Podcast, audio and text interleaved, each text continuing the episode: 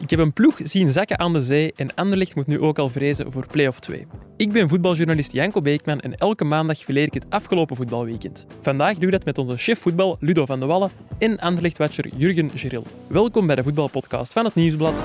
Welkom bij Shotcast.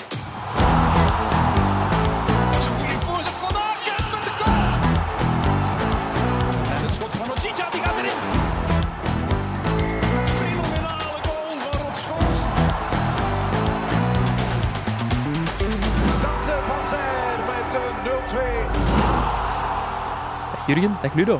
Hey Janko. Hey Janko. Genoten van uw paasvakantie, Jurgen. Je hebt een paar dagen / weken verlof gehad. Ik had een weekje verlof, ja. Het was plezant. Ik had wat klusjes en dan toch een interviewtje gedaan. Hoe heb je dan uw verlof onderbroken om een interview te doen? Ja, ik heb zowel de slechte gewoonte om dan zo'n matchje mee te pikken in mijn verlof of toch een interviewtje te doen. Maar het kwam een beetje ambetant uit. Ik dacht, ik had Frank Boeckx aangevraagd bij Anderlecht en die gaf dan opeens een interview. En mijn vrouw zei, ja, die rommelkast is dat hier nog altijd niet opgeruimd, waarom gaat je nu dat interview gaan doen? En dat is dan wel een beetje vervelend als ze moet uitleggen dat Frank Boeckx absoluut wil zeggen dat hij voor zijn gezin kiest en stopt met werken bij Anderlecht om voluit zijn vrouw te helpen.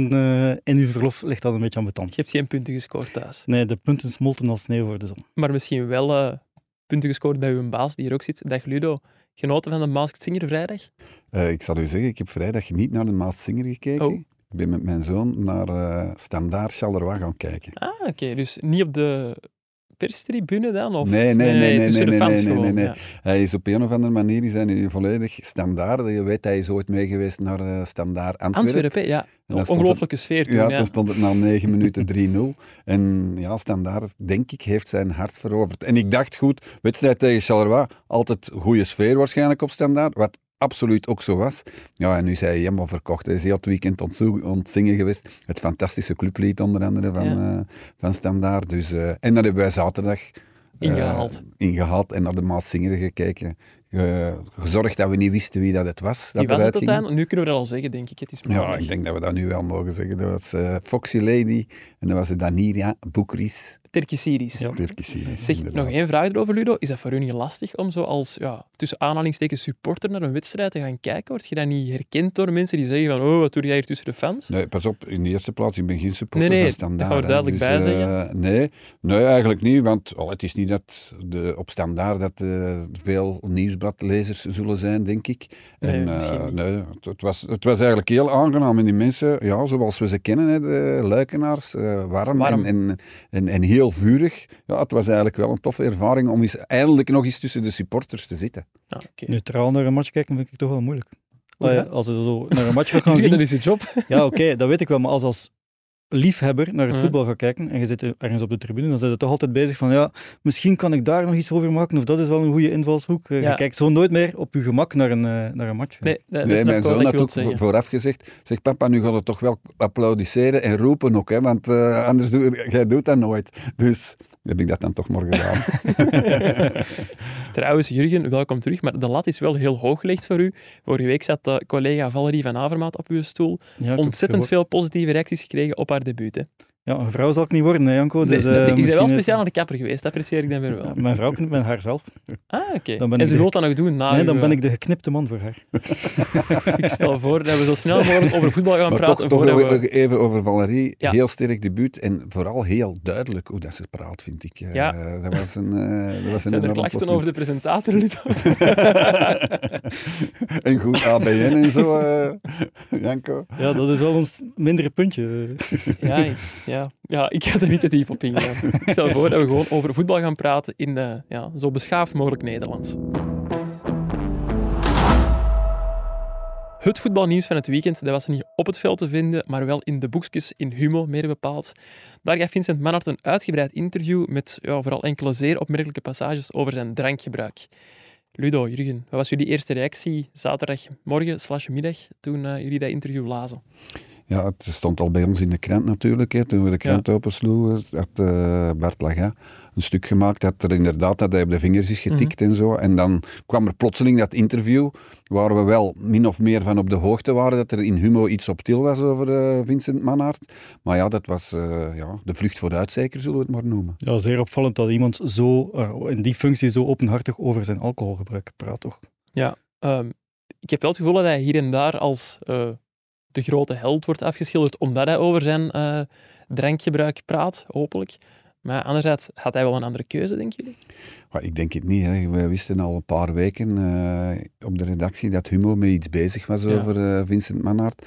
Vorige week, dus de week voordien, werd het al aangekondigd van ja, nu dinsdag, dus vorige dinsdag zou het verschijnen. Is dat niet verschenen? En ik denk dat er een deel is gekomen van ja, goed, we zullen niet over Vincent Mannaert schrijven. En Vincent Mannaert zal zelf naar Humo hebben gestapt of een contact hebben gehad op een of andere manier. En gezegd van ja, ik zal het interview geven en dan zal je het uit eerste hand weten van mij. Ik denk dat het op die manier is gegaan. Ja, want dat Humo over heel veel info beschikte, dat bleek ook wel uit de vragen die gesteld werden. Er stond eigenlijk nog meer info in dan in sommige antwoorden van Mannaert. Er kwamen verhalen naar buiten over Mannaert die dronken in de kleedkamer had gestaan na een wedstrijd onder meer.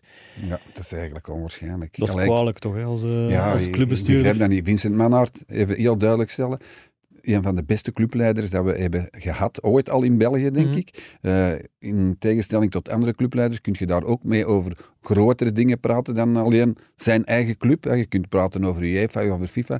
Altijd heel goed op de hoogte, juridisch heel sterk. Allee, ik vind het echt een heel goede clubleider. En dat hij dan zich zo...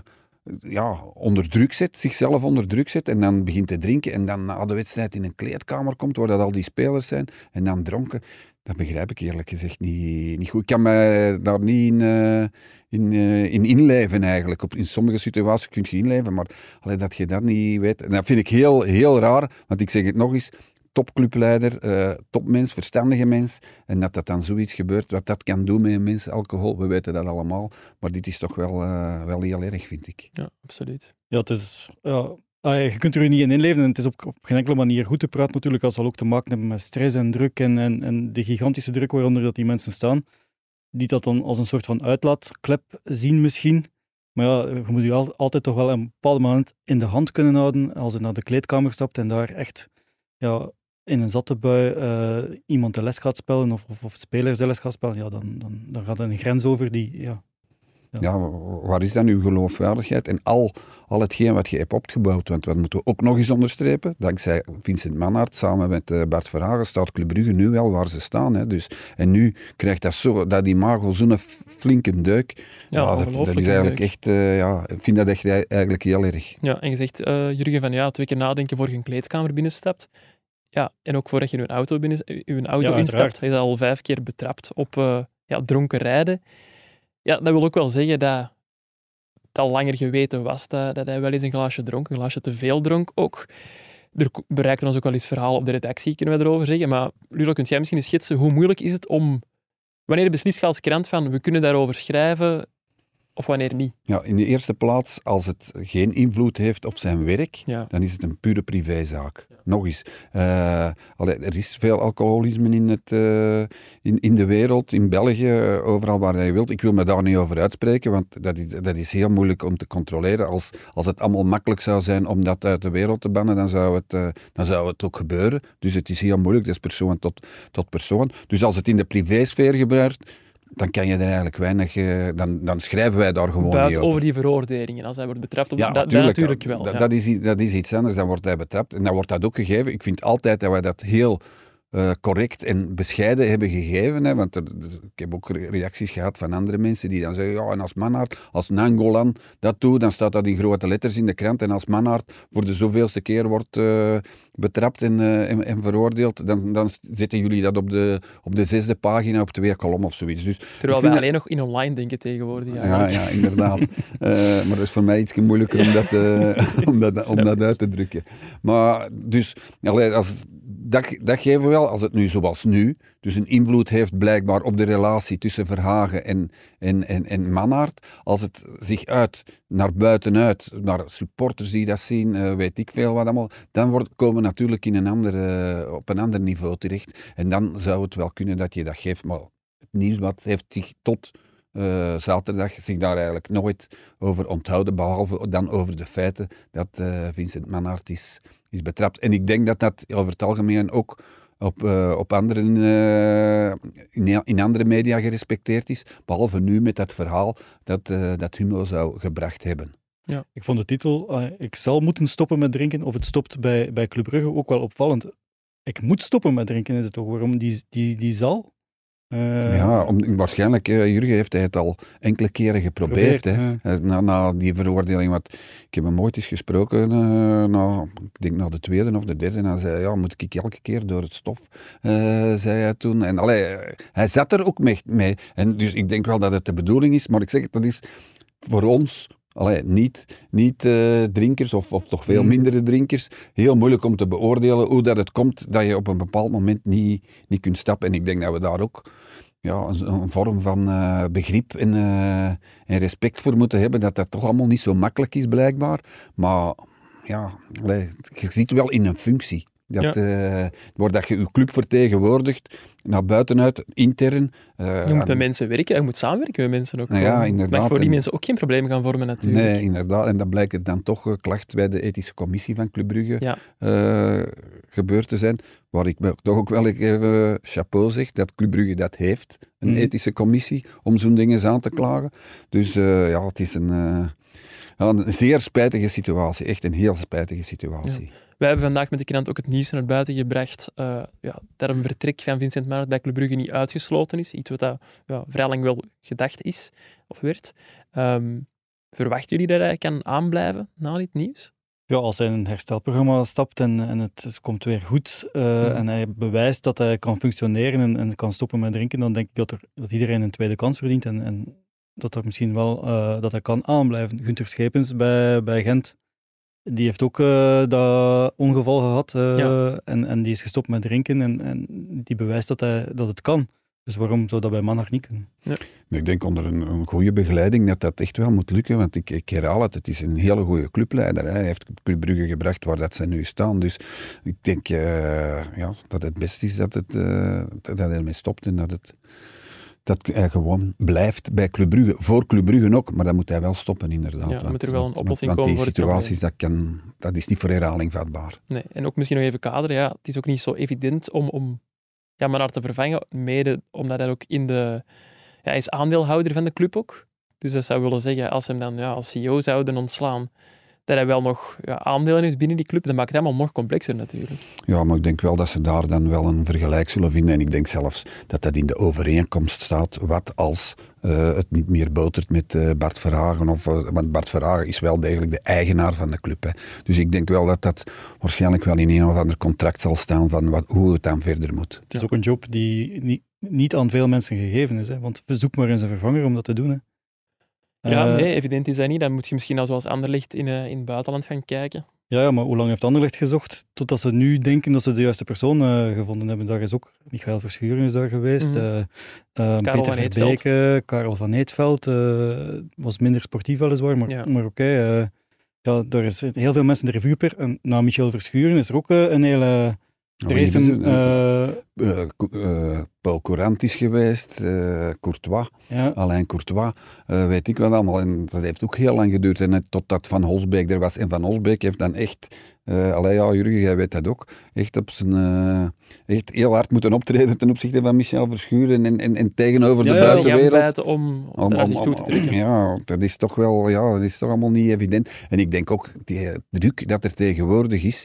Ja, absoluut. En ik ben dan niet de laatste om altijd naar sociale media te verwijzen. Maar als je ziet wat daar allemaal op verschijnt... En goed, misschien zal Vincent Mannaert dat niet eens zelf lezen, maar dan zijn kinderen wel, of zijn vrouw, of iemand in zijn entourage.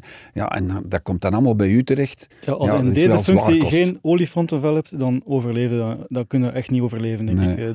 Dan worden zo van alle kanten belaagd. Niet alleen sociale media, maar ook op tribunes, supporters die je kop willen. Oké, bij Mannaert is dat nu de laatste tijd minder geweest, omdat Brugge veel succes heeft gehad. Maar je hebt ook nu het moeilijke jaar...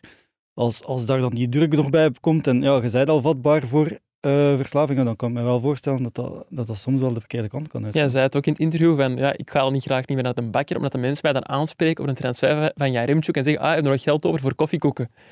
Ja, dat is gewoon niet aangenaam. En dan vond ik het wel chic van de Club Brugge supporters dat die zaterdag toch nog een spandoek bij hadden. Die ze hebben opgediept van in de tijd toen Company nog bij Anderlecht was. En dan stond dan op, Vince is onze king.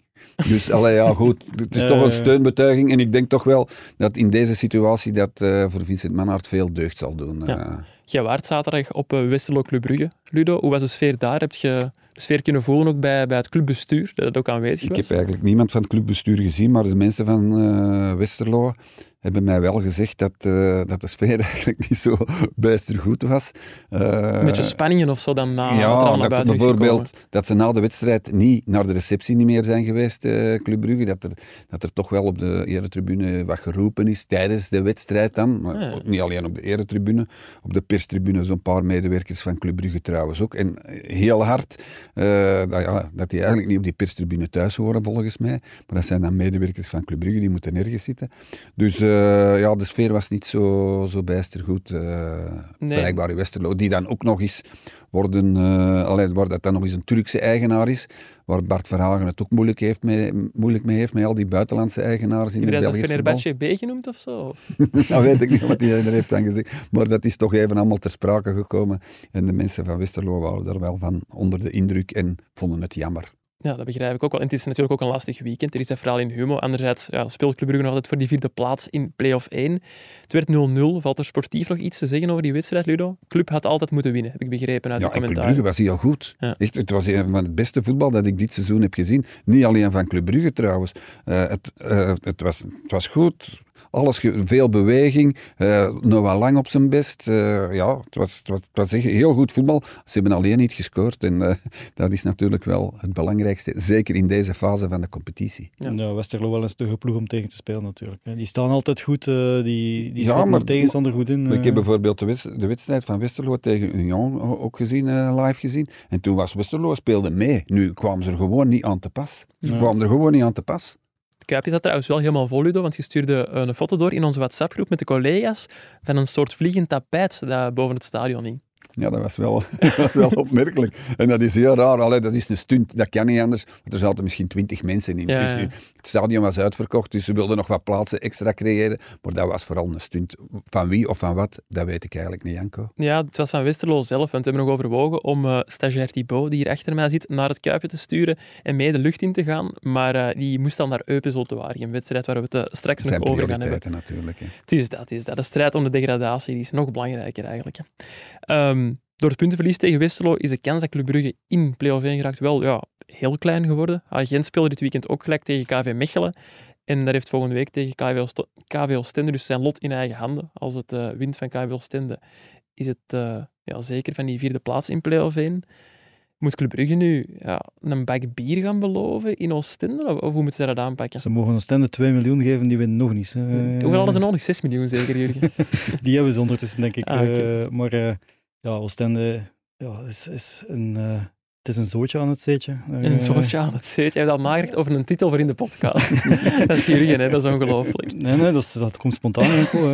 Maar over die aanmoedigingspremie, mag dat eigenlijk? Mag Club Brugge bijvoorbeeld zeggen van Oostende, jullie krijgen van ons allemaal, wat zal het zijn, 1000 euro extra als jullie winnen van Gent? Nee, dat mag niet meer. Dat staat in het reglement. Ik denk dat misschien vroeger kon. Of... Wat mij betreft, ik heb dat nooit geweten. Mm-hmm. Het is wel een interessant gegeven. Ik heb het wel geweten in Nederland. Ja? Maar bijvoorbeeld Standaard Waterschei in 1982, 83 heeft Standaard dat gedaan. Die hebben hun premie aan Waterschei gegeven. Ja. En daardoor is Waterschei dan verloren en Standaard kampioen geworden. En daarvoor zijn ze dus gestraft. Dat is trouwens gebeurd in Rekem, mijn woonplaats. Waar Erik Gerrits en Roland Janssen, die waren alle twee van Rekem. En in Rekem is het gebeurd, zijn die afspraken gebeurd. Er is ook zo'n verhaal toch over Antwerpen en Lierse, volgens mij. Erik van Meijer heeft dat volgens mij ooit eens verteld. Maar ik weet niet meer hoe dat juist was. Dat was een bak bier. Hè? Dat ging niet over geld, dat ging over een bak bier. We kwamen elkaar dan tegengekomen in de loop van de week, op een woensdag of op een donderdag.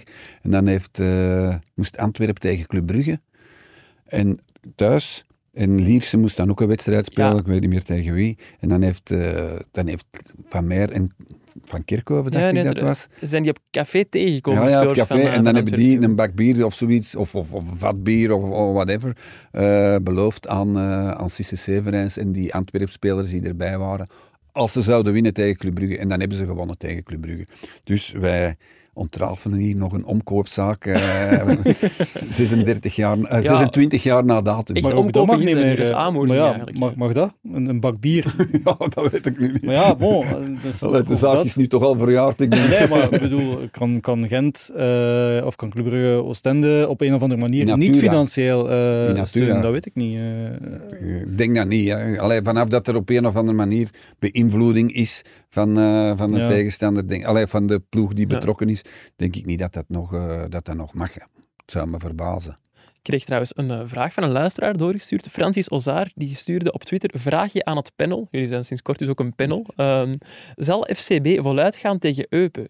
Is het niet economisch interessanter dat na KV Oostende een tweede West-Vlaamse club zoals Zulte Waregem zakt? Dan hebben ze absolute monopolie in West-Vlaanderen. Volgend jaar geen Champions League-inkomsten. Misschien staan de sponsors dan wel in de rij voor hen. Nee. Is dat te ver gezocht? Dat is te ver gezocht, ja, absoluut. Welke supporter van Zulte Waregem gaat volgend jaar naar Club Brugge gaan zien? Nee, supporters, niet sponsors misschien. Of sponsors, die stappen over naar Club Brugge, ik denk dat niet. En Club Brugge mikt wellicht ook op grotere sponsors. En Club Brugge is zo'n nationaal product dat die ook gewoon buiten West-Vlaanderen veel recruteren aan sponsoring, denk ik. En inkomsten, dus daar liggen die niet van. En als Zulte Waregem zakt, speelt die volgend jaar waarschijnlijk wel aan de kop in die MB. En dan wordt het ook interessant voor de sponsors. Dus daar moeten we niks gaan zoeken. Nee. Oké, dan gaan we dat ook zeker niet doen. Over die degradatie van Oostende gaan we het straks zeker nog hebben, maar eerst over naar de topper van dit weekend, waarin Racing Genk Anderlecht klopte met 5-2. Reclame voor het voetbal, zei onze huisanalist René van der Rijken. Ja, het was zeker de eerste helft was zeker heel goed. Hè. Ik had wel altijd het gevoel, Genk is de betere ploeg. Het eerste kwartier? Ja, dan nog. Oké, Anderlecht deed goed mee en het ging kansen. Op en af, veel kansen. Maar ik had wel het gevoel... Ja, Genk heeft gewoon meer kwaliteit. Als je Paintsil tegen een DI ziet staan of Trésor tegen Sardella, ja, het gevoel leefde toch van Genk is de betere ploeg en Anderlecht zal het sowieso moeilijk krijgen. En dan de tweede helft, het begin was niet goed. En daar werden ze echt van het kastje naar de muur gespeeld op een bepaald moment. Ja, misschien eerst nog even over de winnaar, over Genk, Ludo. De jongste weken waren er al wat twijfels ontstaan rond Genk. Je hebt onder meer gezegd dat Onuwachu zijn vertrek wel eens voor problemen zou kunnen zorgen. Zijn al die twijfels weggeveegd bij deze? Nee, natuurlijk niet. Want bijvoorbeeld die wedstrijden tegen Union en Antwerpen, die ze dan verliezen, maar waar ze ook heel goed hebben gespeeld, daar hadden ze ook met 5-2 kunnen winnen. Maar daar had Onuwachu wel moeten bij zijn. Ja. Nu hebben ze gescoord. Goed, je hebt ook wel eens weken dat het wel lukt. En dat was gisteren het geval.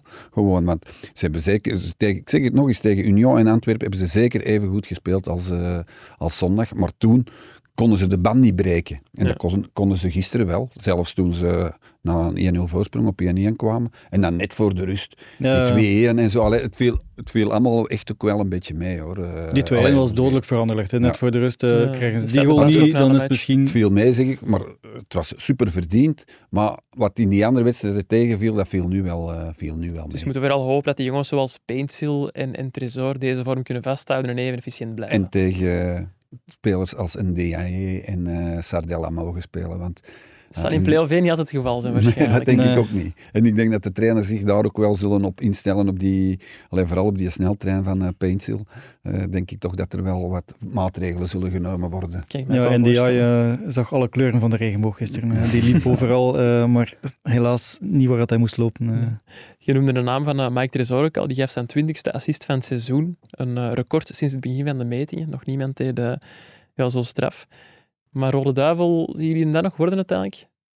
Domenico Tedesco had het er dit weekend nog eens over, denk in een Franstalige krant. Hij zei van hij heeft gewoon de pech dat Trossard op zijn positie staat. En heeft heel goed dat Carrasco ook op die positie kan spelen. Ik vind Trésor, dat is een goede speler en 20 assists, dat is natuurlijk niet niks.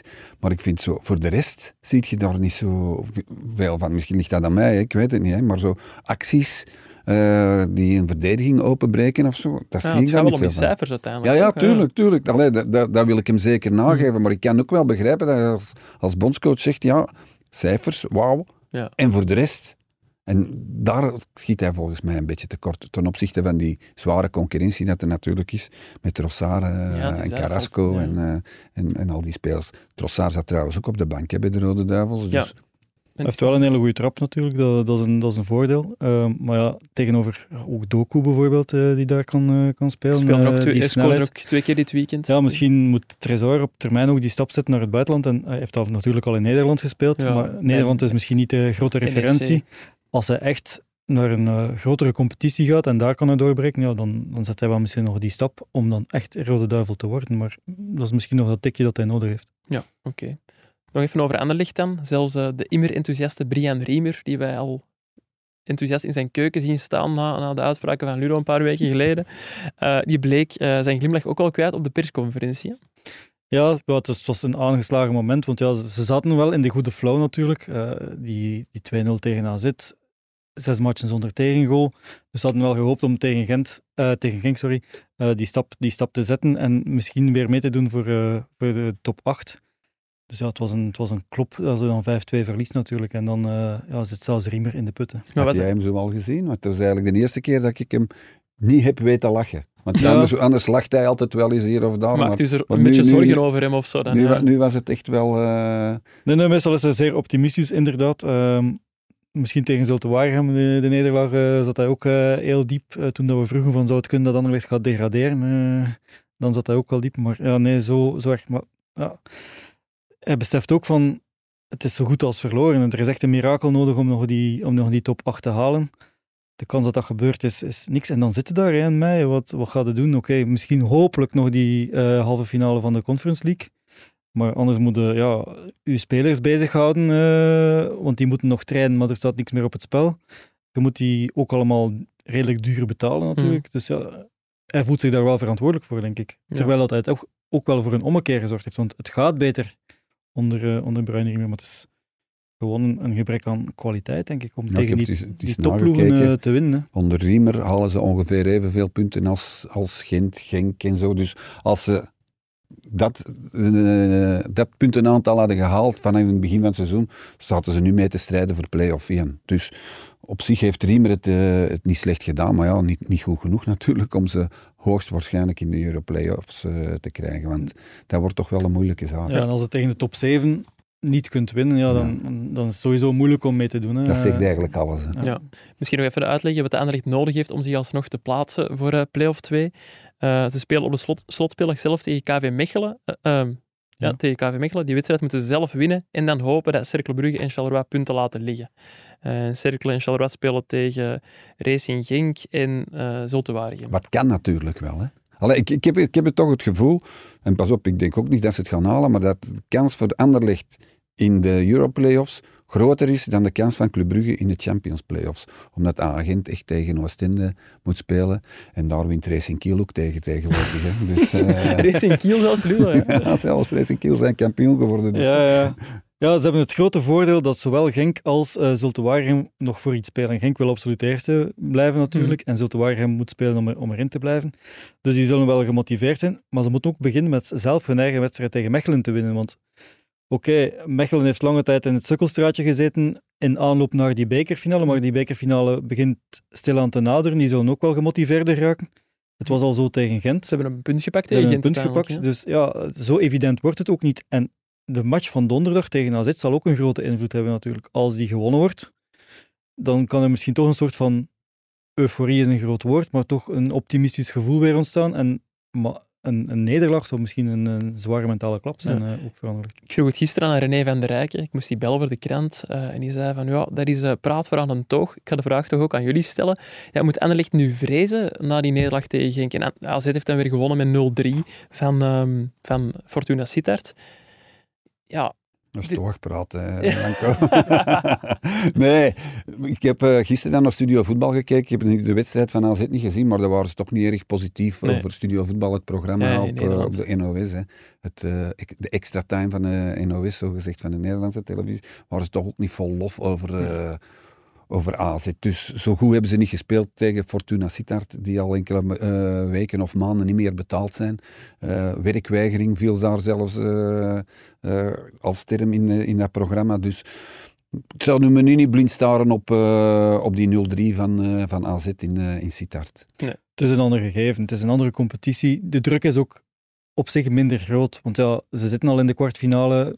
Dat is al een positief resultaat voor Anderlecht. in de competitie niet in die top 8 geraken, is natuurlijk een immense druk als hij dat niet haalt. Dus ik denk dat als ze het eerste half uur goed doorkomen en dan die 0-0 of zeker geen tegengoal pakken, ja, dan wordt AZ ook zenuwachtig, die gaan meer risico's pakken, dan heb je ook meer de kans om zelf te scoren. Dus ja, het is vooral een kwestie van dat eerste half uur goed door te komen. Ik denk toch dat het moeilijk wordt, want ik vond Anderlecht nu vorige donderdag tegen AZ echt niet goed. Nee, maar om al die Hollandse journalisten dan meewarig te horen doen over Anderlecht, dat vond ik dan ook weer overdreven, want ze hebben uiteindelijk wel 2-0 verloren. Ja. En oké, zij zien dan Anderlecht misschien voor het eerst in een lange tijd, maar ik heb Anderlecht ook al veel slechter zien spelen dan tegen AZ. Ze hebben dat ook wel laag gelezen voor zichzelf. Ja, wel, ja.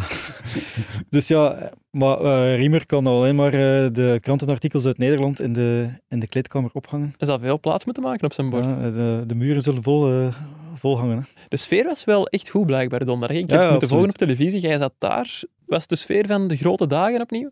Ja, het is wel zo, er ontstaat toch een zekere dynamiek in Europa, want ook de bus werd ontvangen met galzuur en bommetjes, dus het was echt nog eens tonen hoe belangrijk deze wedstrijd was, ook voor de supporters en voor de club. En dan in Europa zelf, in die Europese matchen, ontstaat er toch een sfeer waarbij dat de ploeg echt opgetrokken wordt en dat iedereen er rotsvast gaat in geloven. En dat heeft ook wel geholpen, denk ik. Oké. Terug naar België dan. Ik zei net al dat Charleroi ook nog meedoet voor play-off 2. Ja, ondanks het feit dat het BAS vorige week heeft beslist dat KV Mechelen de 3 punten heeft gekregen in de zaak in die stopgezette wedstrijd tegen Charleroi.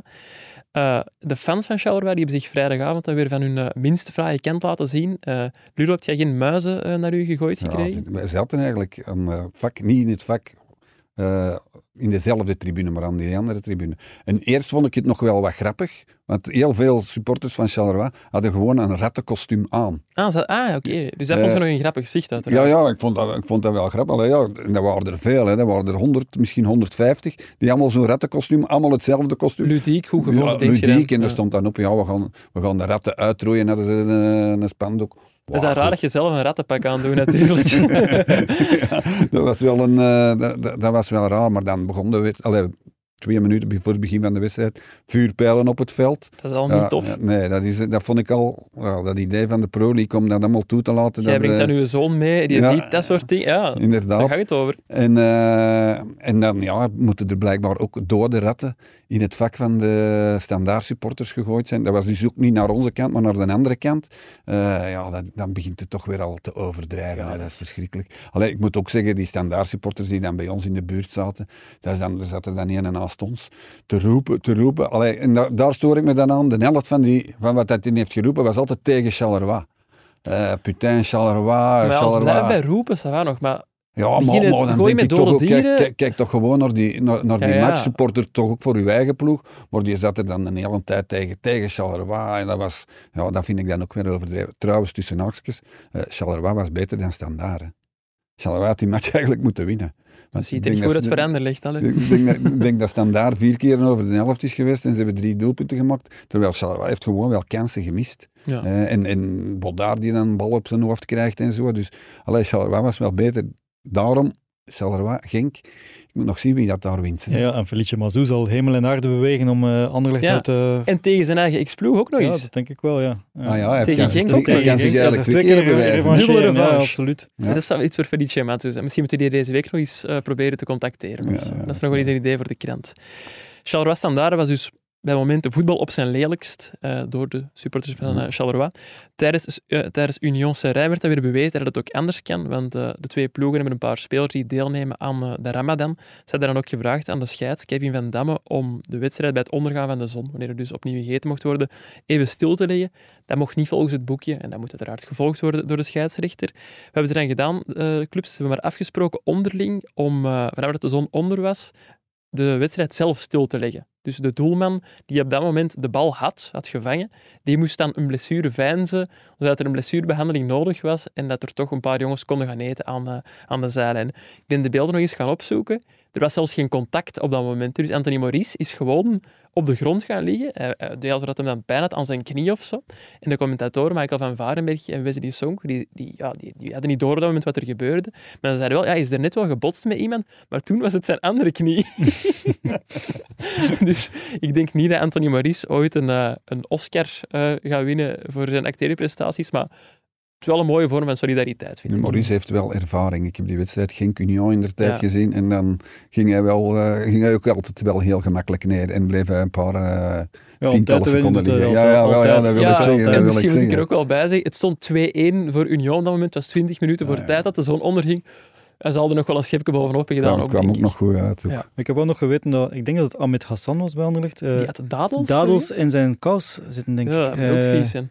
Ja, je voetbalkousen komt nog redelijk hoog, dus het is niet dat je ze echt in je schoen moet duwen, maar... Nou, je zweet toch eigenlijk. Zullen toch heel zoute dadels geweest zijn. En dan haalde die VCD uit zijn kous, om dan, van zodra de zon onder was, kon hij energie opdoen. Hoe lang kan natuur heeft langs de zijlijn iets in je mond steken? Allee, bij Anderlecht pakken ze nu constant van die gilletjes.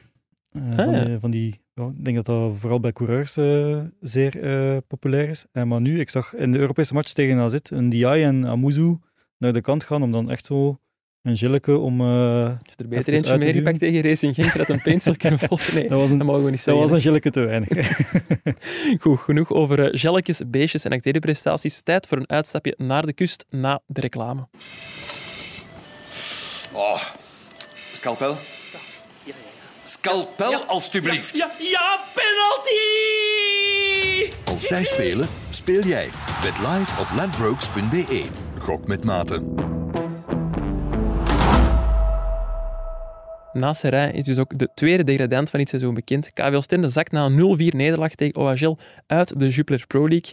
Jurgen, jij bent naast onze Anderlecht-watcher ook de kustboy, mogen we wel zeggen. Zij zijn afkomstig van de kust gevolgd. Oostende ook op de voet voor onze krant. Die degradatie, een ploeg uit uw regio, doet dat nu extra pijn? Ja, ik vind dat toch wel zeer spijtig. Want ze hebben 10 jaar in eerste klas gezeten. Het zijn 10 waanzinnige jaren geweest eigenlijk. Met waarin Marc Coucke, dat er van alles gebeurd is. Daar vallen echt boeken over te schrijven. Van plannen? Wie weet. Maar van overnames tot onderlinge ruzies, conflicten. Ja, ook een zeer pijnlijke moment. Het overlijden van Frank Boeckx en zo. Dus echt een ploeg waar dat echt veel over geschreven is. Waar dat we echt heel veel in de krant ook heel veel mee gedaan hebben. En dat is nu verloren. Verloren is het grote woord, want het is naar 1B. Dat is nog niet dat de club... failliet is ook niet, hè? Kapot gaat. Maar het ziet er toch niet goed uit op dit moment bij Oostende. Het is echt... ze zitten in een soort vacuüm, waar dat eigenlijk niemand goed weet waar het naartoe moet met KVO, of wat er zal komen. En dat is echt wel een probleem op dit moment. Je zei net, er is al veel gezegd en geschreven over Oostende, onder meer deze week. Je hebt een paar heel opvallende stukken van u gelezen in de krant. Een staking bij een voetbalploeg. Dat nog niet vaak hoort. Nee, dat is ook natuurlijk zeer pijnlijk. Hè? Want het is al een tijdje dat het sluimer bij Oostende dat de aanpak van Dominik Thalhammer dat die niet rendeert. En dat blijkt ook wel uit de punten natuurlijk dat ze halen. Ja. Dat pressingsvoetbal met heel veel druk vooruit werd als naïef omschreven. En een aantal... toen Alexander Blessing het deed, werkte het wel. Ja, maar toen was er veel meer kwaliteit in de ploeg. Ja. Dan wisten ze ook, als we in balbezit komen, wat gaan we ermee doen? Ja. En nu was het echt... stormen vooruit. Naïef soms. En dan veroverden ze de bal en wisten ze niet wat ermee gedaan en waren ze direct kwijt en dan was de ruimte in de rug veel te groot en pakten ze zo tegen ons. Dus er was al heel veel discussie en een aantal spelers had vorige week dan toch eens gezegd, onder leiding van Thierry Ambrose, dit gaat niet meer, er moet iets gebeuren, onder Thalhammer, dat gaat niet meer lukken. En dus is er dan het idee geopperd om de dag nadien zelfs niet meer te trainen. Maar dan is er veel 5e en 6e naar Gauthier Ganaye gebeld. Die spelers zijn trouwens ook met Kurt Bataille. Ja, dat vond ik heel straf. Zelf een nieuwe coach gaan zoeken ook gewoon. Ja, zelf een nieuwe coach gaan zoeken is misschien wat overdreven, maar Bataille, dat is de beloftentrainer. Van Jelle Bataille. De vader van Jelle, inderdaad. Die trainen daar op het veld ernaast. Ja. En dus op een bepaald moment zijn er een aantal spelers op de parking, of weet ik nu veel waar het was, toch met Bataille gaan praten. Onder andere Ambrose en Maxime Darpino. Want die was een beetje in zijn ambetant, omdat we hadden geschreven dat hij ook een van de initiatiefnemers was, terwijl dat hij zei van, het enige wat ik gedaan heb is eens met Bataille gaan praten. Maar hoe? Als hij dan al met een trainer gaat gaan praten natuurlijk... Dat doet me echt denken aan toestanden in Provincialen, hè? Ja.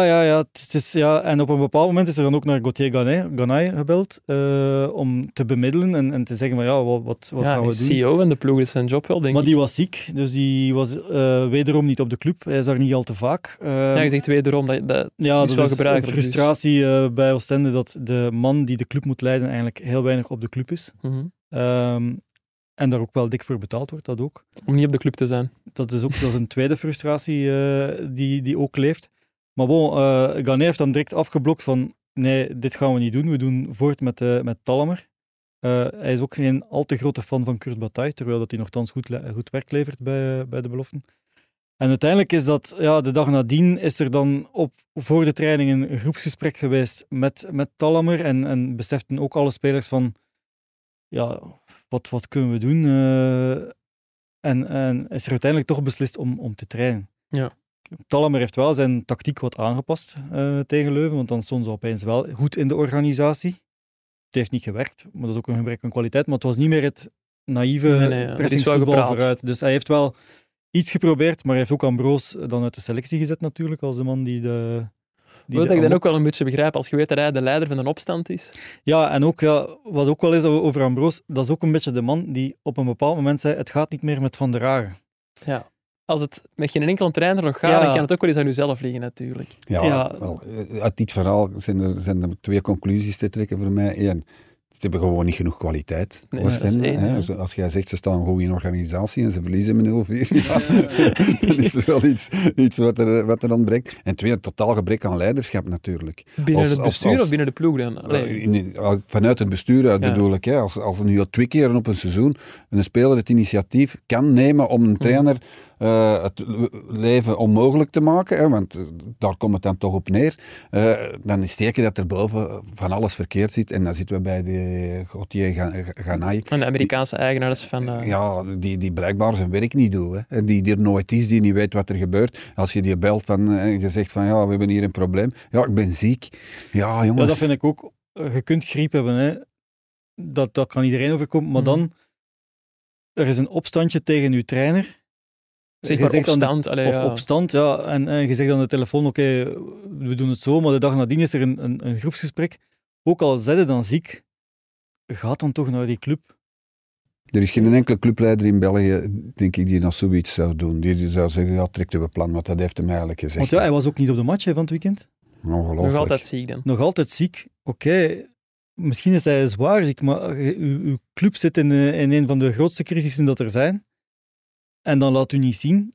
Ja, zelfs als je een beetje ziek bent, of zelfs zwaar ziek, doet dan toch iets. Ja, maar toont dat je daar bent, dat je begaan bent met de club. Want nu is het zo precies van, ja oké, het is verloren. Gebrek aan betrokkenheid, hè, dat is duidelijk. Ja, daar komt het op neer. Ja, heb je er zelf iets van contact met zo'n Ganaye? Of is hij ook voor ons vrij onbereikbaar? Ja, die is wel bereikbaar. Die stuurt mij ook soms een bericht als hij malcontent is. Ja, we hebben nooit zijn naam ook verkeerd uitgesproken of zo. Ja, daar is discussie over. Het is een Fransman, dus het zal wel Ganaye zijn, maar ondertussen is het zo ingeburgerd dat iedereen Ganaye zegt. Dus oké, dat speelt misschien wel mee in zijn frustraties, maar dat weet ik niet. Maar ik weet dat hij niet meer in Oostende komt. Ja, die contacteert je soms wel eens als er iets is of als er een bericht is. Of wij kunnen die ook contacteren als we hem iets moeten vragen. Maar ja, het is gewoon... Ja, hij is dan ook voorzitter van Nancy, maar daar loopt het ook helemaal falikant af. Ja, met meerdere clubs van de PMG. Ja. Nou, dat is toch een drama. Ik kan dat niet begrijpen dat kan blijven duren. Alle clubs dat die hebben gehad of hebben, die degraderen. Jürgen heeft het uitgelegd, dat is een investeringsgroep, maar ook die investeerders. Omdat een investeringsgroep is moeilijk om iemand vast te pakken. Maar die investeerders die moeten toch ook zeggen, die lopen toch compleet verkeerd. Ja, het ding is dat een groep investeerders, waar er verschillende, dikwijls gaat dat van over 10, 15, 20 man, bij al die clubs zijn dat andere groepen met soms één iemand die in verschillende groepen zit. Maar dat zijn niet dat die echt... gigantische grote bedragen investeren in die clubs. Dat zijn rijke Amerikanen die dan voor een stukje €500.000 daar, €1 miljoen daar. Een beetje beleggen eigenlijk. Ja, dat is een soort van beleggen. Dat is maar ons maandloon dan waarschijnlijk. Niet de grote bedragen. Pas op, voor sommige van die Amerikanen is dat niet zo... Nee, tuurlijk niet. Een gigantische investering. En ja, misschien hebben ze op transfers ook al hier en daar eens iets teruggeëist. Dat weet ik niet. En het ding is, ja, ze hebben heel veel vertrouwen gegeven aan Paul Conway. Dat is een Amerikaan die in de Excuseboys naar voren kwam als de grote... Het gezicht van de investeringsgroep die KV Oostende heeft overgenomen. Maar ook daar hoor ik van, ja, die Conway kwam dan... Die was ook niet echt heel begaan met de club. Die zat ook dikwijls op zijn gsm te kijken, zonder dat hij... Het was moeilijk om met iemand te overleggen. En op een bepaald moment hebben de rijkere investeerders dan toch ook wel gezegd van, oké, die Conway... Dat moet nu ook wel een beetje gedaan zijn. We gaan zelf een beetje het heft in handen nemen. Ze hebben dan ook gezorgd voor het geld van de licentie. Want dat is ook belangrijk dat die proeflicentie er komt. En nu denk ik dat de volgende stap is om die club te proberen te verkopen. En daar zijn concrete plannen, hebben we er net gehoord tijdens de voetbalvergadering. Ja, er lopen een aantal onderhandelingen met buitenlandse investeerders. En op dit moment zou Newcastle toch een behoorlijke concrete piste zijn. Een ploeg die nog meer over de Champions League plaatst in Engeland zelfs. Ja. Dat is wel... Ja, natuurlijk, Newcastle is een van de rijkste clubs ter wereld geworden sinds dat die Saoedische eigenaars er zijn. En die zoeken blijkbaar een club op het Europese vasteland, waarschijnlijk om spelers te kunnen stallen en zo samen te werken. Dus hoe dat allemaal in zijn werk zou gaan, dat moet nog blijken. Maar Oostende zou een potentiële kandidaat zijn voor die man. Bart Verhaeghe zal content zijn. Nee, het is altijd afwachten, maar dat gaat natuurlijk. Ja, want well, content, als het blijft doorgaan met de Amerikanen van PMG, ja, dan denk ik dat het echt wel heel fout kan aflopen. Als je ziet naar Nancy, dat echt in derde klasse ook in grote problemen zit, ja, dat is gewoon het beleid dat daar niet goed zit natuurlijk. Ja. De DJ van KV Oostende die bleef ondanks alle malaise wel creatief uit de hoek komen, want tijdens de rust werd Doe het licht maar uit van Mama's Jasje gedraaid. Dat kunnen wij als grote fans van Mama's Jasje toch wel appreciëren. Ja, dat is de specialiteit van de DJ van Oostende. Want toen dat de club te koop stond en ze vroegen 10 miljoen, heeft hij ook had die 10 miljoen, wat zou jij dan doen, gedraaid. En ik heb ook al America van Rammstein horen passeren. Onder de Amerikaanse eigenaar. Het idee erachter is toch een beetje van, die Amerikanen spreken toch geen Nederlands. Oké, America is iets anders, maar doe het licht maar uit, dat snappen die toch niet, dus we doen dat maar. Voor dat soort mensen is het wel erg, want dat is volgens mij... Is dat Bram Keijsbeeld, de persverantwoordelijke van KVL's? Mensen met een hart voor die club... Ja, die zakken nu ook wel mee naar tweede klasse natuurlijk. Ja, Bram is een van de laatste overlevers, want die heeft de 10 jaar effectief meegemaakt in eerste klas. En zo zijn er niet veel meer op de club die echt 10 jaar daar gezeten hebben. Dus ja, voor hem is het ook pijnlijk, want ja, wat gaat er gebeuren? Als er nieuwe eigenaars komen, hoe ziet mijn toekomst eruit? Ja, die stelt zich ook vragen natuurlijk. Nee, zeker en vast, net als voor de fans. Wat vinden jullie dan nu van als die club dat nu niet kan, dat profniveau nu niet aan kan, of die eerste klasse? Waarom niet gewoon zeggen, ja goed, dan spelen we is een klasse lager of zelfs 2 klassen lager. Als dat altijd zo moeilijk moet gaan met de drama's dat er nu ook weer op til zijn. De vorige keer toen Marc Coucke is weggegaan, dan was het ook met het mes op de keel. Waarom zeg je dan niet, ja goed, dan gaan we maar wat lager spelen of zo? Of je probeert een goede jeugdbeleid uit te tekenen. Voor de Oostende is dat nu wel moeilijk natuurlijk. Die zit met de concurrentie van Club Brugge. En uit de zee... Je kunt alleen maar vissen halen natuurlijk, maar bedoel, goed, als het niet lukt, dan lukt het niet, hè. Het ding is ook... Nee, daar zit iets in, ja. Met de ploeg die er nu is, vraagt iedereen zich ook af, zelfs in 1B wordt dit een moeilijk verhaal. Dus ze moeten echt wel vanaf nul beginnen. Er zijn sommige aanwinsten die langdurige contracten hebben gekregen, waarvan dat je nu al weet, ja jongens, in 1B, ik denk aan Durdof... U waarschijnlijk onbekend en niet geheel onterecht. Maar dat zijn ook jongens waarvan dat zegt, zelfs in 1B redden het daar niet mee. En dus ja, je ziet wat er met Nancy gebeurd is. Van echt toch een mooie club in Frankrijk, die ook op sterven na dood was toen dat ze het overnam. Want het is echt helemaal de dieperik ingegaan. Dus ja, voor hetzelfde geld gaat KVO... Ja, ze hebben een slechte keuze gemaakt. Hè. Dat is, ik herinner me nog... de voorzitter... Frank Dierkens. Frank Dierkens, die zei van ja, en, hier wordt over de Champions League gesproken, of was dat voor Europees voetbal, ik weet niet meer. Maar bij de overname, hè, van ja, allee, zo hoopvol, misschien toch in het vervolg een beetje beter screenen of zo. Ja, goed, maar ik zeg het, de vraag is anders ook, waren ze ook verdronken. Hè? Ja, en de vraag is ook, als het, de alternatieve investeerders waren misschien ook niet veel beter natuurlijk. Dus dat is altijd een moeilijke, moeilijke keuze. Dat ik het zeg, moet dat dan... Nog altijd dat niveau aanhalen en iedere keer maar dat hoofd boven water proberen te houden met alle middelen die er zijn. Dat speelt dan eens een jaar of 2 jaar of misschien langer, whatever, dus zolang dat je het kunt volhouden op een lager niveau. Wat dat ook het probleem is natuurlijk, is de tribune van Marc Coucke nog altijd, hè? Die gehuurd wordt voor, ik denk, €800.000 per jaar. Ja, dat is echt een molensteen rond de nek van KV Oostende, want ze zitten nu in 1B. Minder inkomsten, maar je moet wel die huur blijven betalen. En dan nog voor een heel aantal jaren. Dus je moet ook maken dat het financieel... En dan is het 1A natuurlijk interessanter.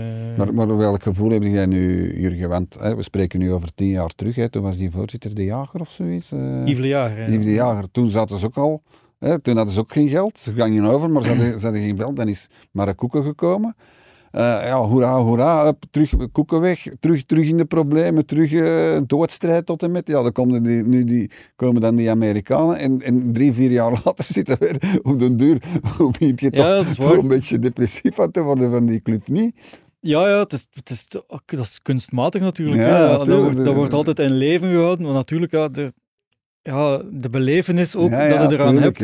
En de verhalen die ermee gepaard gaan. Voor de krant is het altijd een heel aangenaam zijn. Echt geweldig. In de tijd van Marc Coucke moet het enorm plezant geweest zijn. Hè? Hebben ze zelfs Europees gespeeld tegen Marseille. Tegen Marseille, de onvergetelijke avond. Ja, voilà. Dus... Ik herinner me nog iets voor een retro verhaal. Ja. Pamela Anderson ging gaan zoeken in het hotel. Dat moet even vertellen. Ik wou overgaan naar Dante van Zijr, maar dat moeten we eerst nog vertellen, Jurgen. Ja, nee, we zaten dus Oostende, speelde die ene Europese match tegen Marseille en iedereen zat in hetzelfde hotel als het bestuur in Marseille, een chic hotel met zicht op de haven, want ze wouden het echt met Marc Coucke zeer stijlvol doen. En een verdediger van Marseille, Rami, denk ik, Adil Rami, had toen een relatie met Pamela Anderson. Ah, juist, ja. En dus Pamela Anderson kwam dikwijls naar Marseille op bezoek en de week voordien moet hij in hetzelfde hotel gezeten hebben. En dus... Het gerucht ging al... 2 keren zeggen tegen Jurgen. Het gerucht ging al... Volgens mij in totaal bij Ronaldo gezeten. Het gerucht ging al snel dat Pamela Anderson nog altijd in datzelfde hotel was als wij. Daar hadden ze waarschijnlijk gelanceerd om jullie bezig te houden. En dus de hele avond ging dat constant over Pamela Anderson in het hotel. Maar die hebben we helaas niet kunnen opsporen. Ja, helaas voor Jurgen en zijn collega-journalisten daar in Marseille. En... Als ik nog even... Tuurlijk, Jurgen. De persdiner, daar mochten geen filmpjes genomen worden. Is dat standaard, de persdiners? Of? Ja, normaal gezien is het zo, dat is altijd wel wat discreter. Maar bij Oostende was dat echt een opdracht aan de aanwezige journalisten van ja, het is niet de bedoeling dat er hier gefilmd wordt, want ja, dat wordt dan verspreid en dit en dat. Dus ze waren wel van plan om eens goed, een leuk feestje van te maken. Goede bloemetjes buiten te zetten. Ja, en dat is echt met Lac de Connemara is gedraaid geweest, met de servietten erbij. Ja. Ik weet dat Luc de Vroe heeft staan dansen met een jarige vrouw. Niet Pamela Anderson wellicht. Het was niet Pamela Anderson, maar daar... En Patrick Orlands heeft gezongen, onder andere La Salade des gens heureux. Salade? Want Wout Bru zat in de zaal. We hadden hier een hele foute show. Wout Bru zat in de zaal en dat was ter ere van Wout Bru. En ja, dan had hij maar ballade vervangen door salade, omdat zijn kookkunsten... Ja, waanzinnige avond. De hoogdagen van KV Oostende door de ogen van Jürgen Geril. Ze komen nooit meer terug. Wie er een minder fijn weekend kende, dat was Dante van Zijr, die zondag jarig was overigens. Van Zijr kent sinds vorige week zijn schorsing na zijn racistische uitspraak in de match tegen de San Jose Earthquakes. 6 wedstrijden kregen daarvoor. Maar afgelopen weekend protesteerden de fans van zijn eigen ploeg, de New York Red Bulls, tegen die straf omdat ze die te mild vinden. Ja, vinden wij die ook te mild? 6 wedstrijden klinkt voor mij vrij lang. Maar in de MLS blijkt dat een minimumstraf. Ik vind dat niet te mild. We weten nog altijd niet wat hij heeft gezegd. Nee. Maar er is weinig discussie over dat het racistisch zal geweest zijn, want Van Zijr heeft zijn verontschuldigingen aangeboden en gezegd van ik zal elke straf aanvaarden, dus oké. En ik vind dit een voorbeeld van een straf en van mij mag die inderdaad nog zwaarder zijn.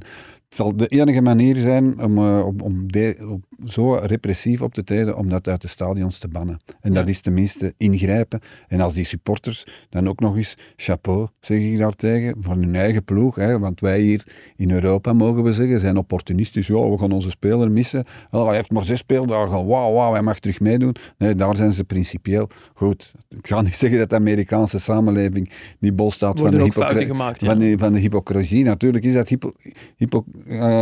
hypocriet, maar ik vind het wel een goede straf. En van mij mag het inderdaad ook nog zwaarder zijn. Ik kijk wel met grote ogen naar hoe de MLS dat aanpakt. Want gebeurt dat hier in België, dan ontstaat er inderdaad een discussie van wat heeft hij gezegd en dat is niet bewezen. En uiteindelijk, na een week, wordt dat gewoon onder de mat geveegd.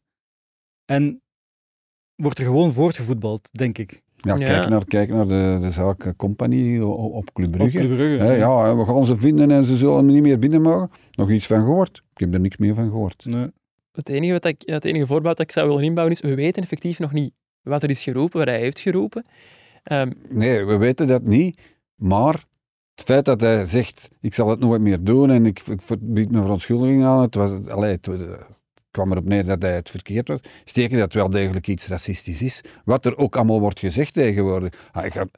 Tenzij dat hij dat dan zegt, maar ik zou niet weten waarom, hij zou zeggen, ik heb iets gezegd, terwijl dat hij het niet heeft gezegd. Ja, nee, maar ik denk wel dat er druk gezet is van New York Red Bulls ook, maar chapeau voor New York Red Bulls, dat die dan ook zeggen van oké, er is ongetwijfeld iets gezegd, en dat die club dan ook tegen zijn eigen speler onder druk zet om te zeggen van oké, bied maar uw verontschuldigingen aan.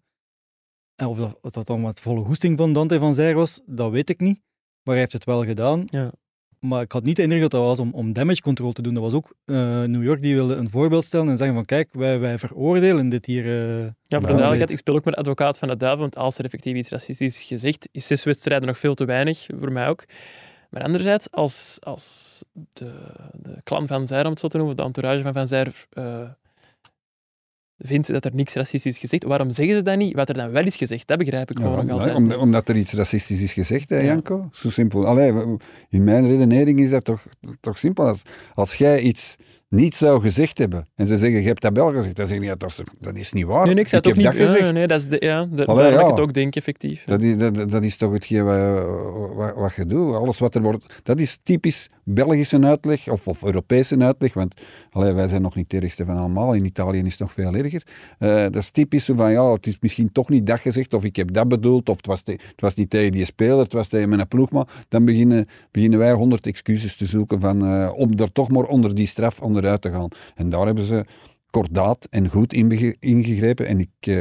En ik denk dat dat de enige manier is om dat racisme uit het stadion te bannen. Want die supporters van Juventus gingen ook opgespoord worden. Hè. Ja. Ben eens benieuwd wanneer dat ze die gaan vinden. Dat zal ook binnen 30 jaar zijn of zoiets, denk ik. Daar zeggen de supporters van Inter zelfs, ja, maar dat is onze manier om ook spelers te ontmoeten. Dat is echt helemaal van de pot gerukt. Hoe fout kun je zijn? Ja, nee, ook wel opvallend, een uitspraak van Sascha Kleesten, ex-Anderlecht, die zei dat hij met Romelu Lukaku heeft gesproken over de zaak van Zijr. En dat ook Lukaku met Van Zijr zou willen praten de volgende keer bij de Rode Duivels. Eerst nog zien of Van Zijr opgeroepen wordt, maar ze kunnen anders misschien eens een berichtje sturen. Ja, ik vind de houding van Romelu Lukaku in heel die zaak echt voorbeeldig. Ja, hoe dat hij blijft zich inzetten. Hij krijgt er heel veel tegenwind voor. Krijgt er zelfs een rode kaart voor. Een tweede gele kaart voor. En hij blijft zich daarvoor inzetten. Ik zeg echt chapeau. Absoluut. De mens, Romelu Lukaku, chique mens. Yep. Het laatste woord is er nog niet gezegd over de zaak Dante van Zijr. Dat gaan we zeker nog opvolgen op onze website, in de krant en in deze podcast. Maar eerst gaan wij over naar de wisselrubriek. Vroeger moest ik zelf aan Gert, Guillaume en Lars komen uitleggen wat ik in het weekend had uitgespookt.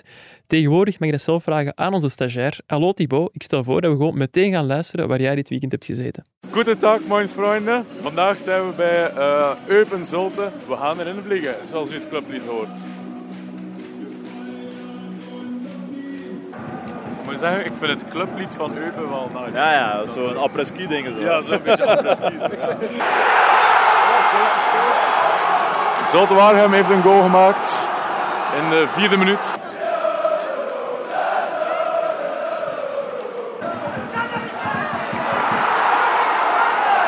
Boze Duitser achter mij.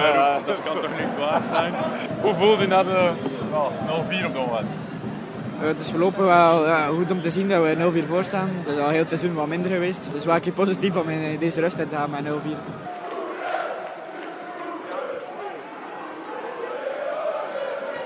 Counteraanval. Oh! Die zijn wel niet neutraal, die mannen. Die mannen zijn niet neutraal. Dit is ook de clubmedia van Zulte Waregem. Ah, ja. We staan hier nu op het veld bij Eupen. En we gaan eens babbelen met de supporters van Zulte Waregem. Dit wat we nodig hebben.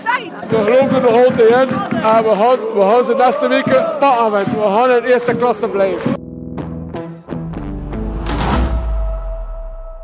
Bij Zulte Waregem geloofde dus opnieuw vol in de redding, Thibaut. Ja, inderdaad, dat klopt volledig. En terecht ook naar zo'n... dat was een spektakelmatch. Hè. En zet je een beetje Zulte Waregem supporter geworden in al uw enthousiasme daar? Ja, toch wel. Dat moet mag toch niet, wel... We moeten het wel blijven. Okay. Ja, dat weet ik. Maar het was nu al een toffe sfeer en ze hebben echt wel dat stadion veroverd. Dat is niet moeilijk in Eupen ook niet. Zoveel volk zit daar niet. Nee. Ik heb ook gelezen in onze WhatsApp-groep dat jij... bekend volk zijn tegengekomen in de spelerstunnel, of waar was dat juist? Ja, inderdaad. Dus ik mocht eerst een keer het veld op van Eupen en dan natuurlijk terug. Je mocht op het veld? Ja, ik mocht op het veld de supporters van Zulte Waregem gaan interviewen. En dat was een toffe ervaring, sowieso. Maar dan natuurlijk, moest ik terug af het veld. Hè. Ja. En ik stap zo door de spelerstunnel en ik ga de hoek om. En ik bots ineens per ongeluk tegen Ruud Vormer. Dat was na de wedstrijd? Ja, dat was na de wedstrijd. Ah, ja. En ja, ik ben redelijk lang. En nu het Vormer komt tot aan mijn middenrif ongeveer. Tot waar? Ja, nee, tot aan mijn borstkas zo net iets. En ik kijk naar beneden en ik zie, dat is Ruud Vormer. En dat is even zo, een realisatie. Onze stagiair kijkt neer op Ruud Vormer. En hij kijkt naar boven, dus naar mij. En hij zegt in dat typisch accent, ja, grote jongen, hè. Dus dat was wel, dat had wel mijn weekend gemaakt. Dat was wel grappig. Ja. En zat je dan even op de foto geweest met Ruud Vormer ook? Nee, ik zat even in shock in het moment, ja. Ja, dat was een hele, toffe ervaring. Ja. Een toffe ervaring tegen Ruud Vormer botsen. Ik ben ook een speler van Zulte Waregem tegengekomen dit weekend. Ik zat vrijdag bij de kapper naast Zinho Gano, die uiteindelijk drie keer scoorde. Voor Zulte Waregem. Ik heb hem ook een berichtje gestuurd daarna, omdat Toby Alderweireld onlangs bij ons in de podcast vertelde dat hij voor elke wedstrijd naar de kapper gaat. Ik vroeg aan Gano, ga jij ook elke week? Hij zei, nee, om de 2 weken ongeveer. Maar overweegt nu, na zijn 3 goals tegen Eupen, wel om ook wekelijks te gaan. Hij speelt dan ook bij Zulte Waregem, maar natuurlijk. Hè. Als speler van Antwerpen. Ja, dan kun je te permitteren om wel wekelijks naar de kapper te gaan. Toch een beetje op je financiën letten, denk ik. Ja. Zeg Thibaut, het is ook uw laatste reguliere aflevering van Shotcast, want vrijdag zit uw stage bij ons erop. Hoe is het meegevallen voor u? Ja, het was een heel toffe ervaring en veel mooie kansen had natuurlijk. Hè. Ja, je moet dat niet zeggen van ons, je moet ook je oprechte mening geven. Vooral duidelijkheid, het komt volledig van mezelf. Dus dank u wel voor de zeer aangename stage. Zeg, en als je nu één moment er moet uitpikken waar je het meest van genoten hebt en je mag niet Ruud Vormer kiezen die tegen u is gelopen. Sowieso de special met Toby Alderweireld vond ik zeer speciaal voor mee te volgen en voor ook mee voor te bereiden en zo. Ja. En ook de supportersbus van KVO. Dat ga ik ook nooit vergeten. Nee. Ik denk dat er volgend jaar misschien wel opnieuw plaats zal zijn voor u. Ja. We zien, hè. Ja, in die Shotcast ook, hè, Thibaut. Kom gerust nog eens langs en misschien zien we elkaar donderdag nog wel, want we hebben ook nog iets in petto dan. Dan zal ik voor u meteen overgaan naar onze afsluiter. Misschien ook nog even uitleggen wat dat Zulte Waregem volgende week nodig heeft om niet te degraderen. Het moet dan zelf winnen van Club Brugge en hopen dat Eupen dat niet doet tegen Club Brugge. Het wordt sowieso een spicy avond in West-Vlaanderen, zoals Thibaut zou zeggen. Dat is een woordje dat ik van u heb geleerd, spicy. Spicy. Ja. Ludo, Jürgen, wat gaan jullie deze week nog allemaal doen? Ja, het seizoen moet gered worden. Uw seizoen, dat is waar. Hè. Anders ben ik technisch werkloos vanaf mei. Ja, wat gaan we dan doen met Jürgen Ludo? Ja, we hebben al iets in petto, maar ik had hem nog niet zeggen. Is dat een vraag? Nu ga ik na de aflevering wel eens vragen aan Ludo. Nu ben ik ook wel zeer benieuwd wat dat zal worden. Nee, maar jij hebt donderdag AZ Anderlecht. AZ Anderlecht, dus als die daar doorgaan, dan is er 11 en 18 mei nog een halve finale te spelen. Dus laat ons hopen dat dat toch lukt. En wie weet is het tegen Gent, dus dat zou nog extra speciaal zijn. Ja, oké. En voor jullie dan? Ja, we volgen die Europese week, weer een interessante week met Napoli Milan om te beginnen al, dinsdag denk ik dat dat is. En dan donderdag de Belgische clubs. En dan ja, dit weekend de slotfase van de reguliere competitie. 7 wedstrijden op hetzelfde moment en dan nog 2 die vervroegd zijn naar 1:30 op zondag. Hè? Ja, en nog 1 op zaterdag ook. Is er op zaterdag ook? Ik denk dat Serrain op zaterdag speelt tegen... Dat zouden we nog even moeten opzoeken dan. Ja. Dat gaan we zeker doen. Niet waar, stagiair Thibaut, uw laatste daad in deze laatste reguliere aflevering. En zondag zou ik in principe, als ik voldoende hersteld ben, ook de Ten Maas nog meelopen naar Gouw voor het einde van de competitie. Serijn Westerlo wordt in mijn oor gefluisterd. Wordt zaterdag gespeeld? Zaterdag om hoe laat, Thibaut? Om 5:45. Om 6:15, oké, perfect. En Ludo gaat dus de 10 miles lopen. Ja, want ik vond de reactie ik dacht dat jullie zeggen, ja, serieus, ga jij de 10 miles nog lopen op jouw leeftijd? Wij kennen nu wel zijn echte sportman, dus we waren niet verrast. Dat ging het plotseling over de belangrijke wedstrijd Westerlo-Serijn. Nee, ik heb al gezien vandaag en gehoord dat je er wel serieus op aan het voorbereiden bent op die 10 miles. Ja, nee, het probleem is dat ik met pubalgie zit, dus overbelasting van adductoren. Maar lopen, dat gaat nog net. 16 kilometer? Ja, dat ze nooit aan zien. Dat ze nooit aan zien, maar lopen gaat voorlopig nog. En dan ben ik nu toch een beetje op mijn eten aan het letten. Hij is aan het intermittent fasten, Jurgen. Ja, ik heb het gehoord. 8 uur niet eten en dan... Moest zeker hebben het gezien. Nee, 8 uur wel eten en dan 16 uur niet. Oké, zo werd het. Dat is pittig. Ik heb het ook ooit gedaan. Bij mij heeft het wel opgebracht. Dat zie je er toch niet aan, Janko? Het is ooit erger geweest. Jurgen, wat toch bedankt.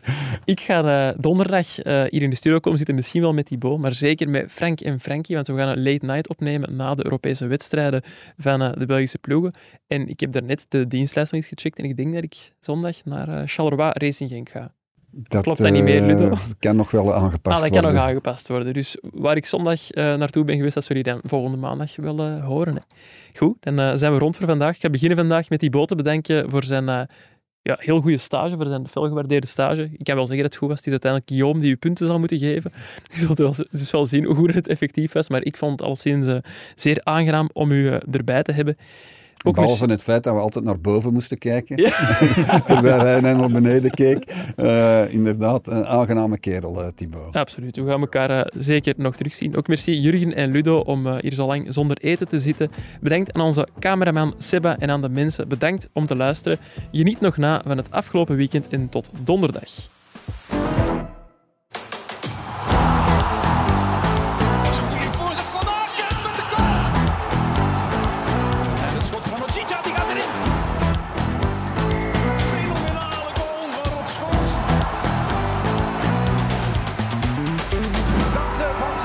Met 0-2.